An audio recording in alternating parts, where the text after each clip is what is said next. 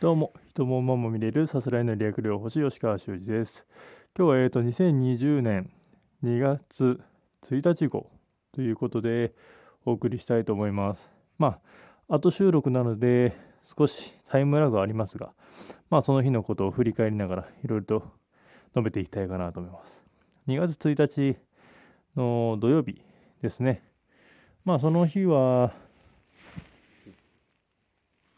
まあ、朝早く成田空港に到着して新千歳空港に向かいました。札幌でのクリニカルボディワークのアップデートというセミナーに参加するためでした、ジェットスターの朝一便が6時台がなく7時台だったので7時。予定到着時刻が8時40分だったのですがなぜかかなり早く着いてくれたので本来9時のエアポートに乗る予定が8時40分のエアポートに乗れて、まあ、ギリギリかと思ったんですが、余裕を持って会場の西区民センターに到着することができました。で、クリニカルボディワークのアップデート。私はクリニカルボディワークのゼロ規制として、まあ、セミナーでもあったのですが、2016年の話なんですね。ゼロ規制。で、まあ、その後仙台の1期も全部クリニカルボディワークのベーシックは受講させていただきました。まあ、クリニカルボディワークというのは、まあ、北海道セラピスト研究会で行われている、まあ、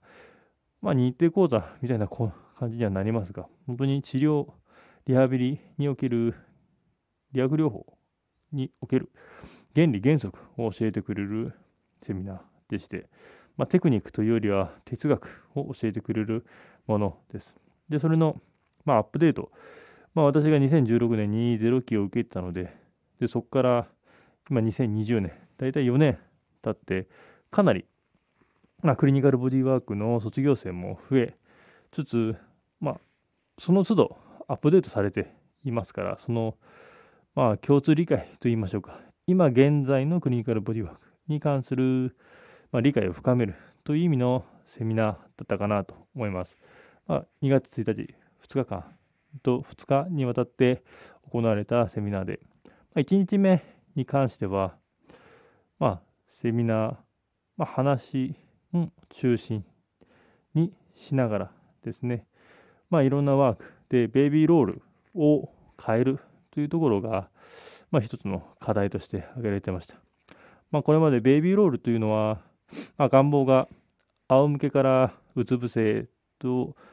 寝返りをしながら体を変換していくという動作なのですが、これは行為というものに落としていくと、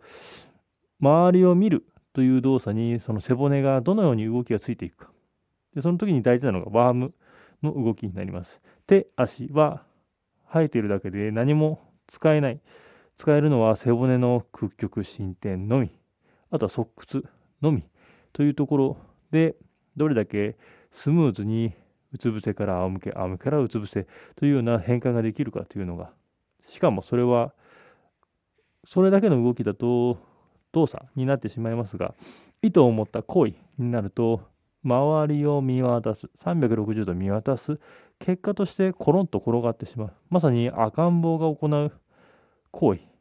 というのを自分たちがどれだけその見渡す行為に見合った背骨の動きを持っているかどうかというのが非常に重要になってきて、素晴らしい、まあ、評価方法になります。とはいうものの、まあ、大人になってしまって、かなり動きの制約というのが出てしまっています。で、うまくできない原因としては、体重移動がうまくできなかったり、まあ、そもそもグローバルなフレクション、あとグローバルなエクステンション、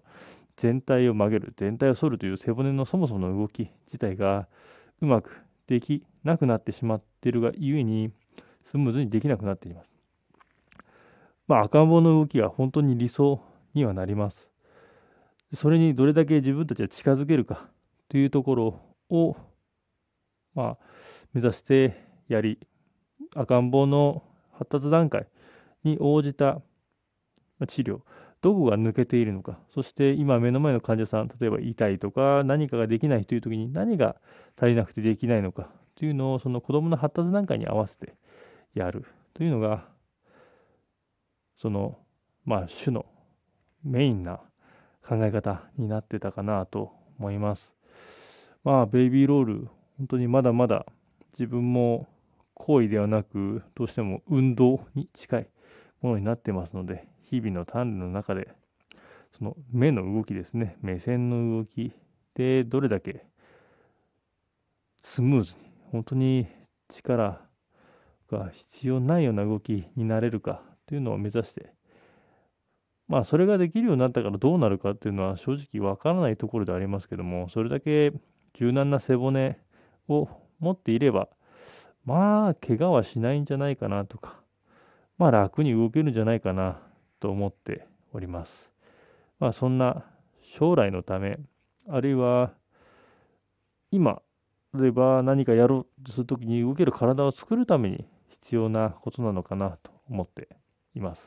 まあ1日目はそんな感じで終了しました。以上です。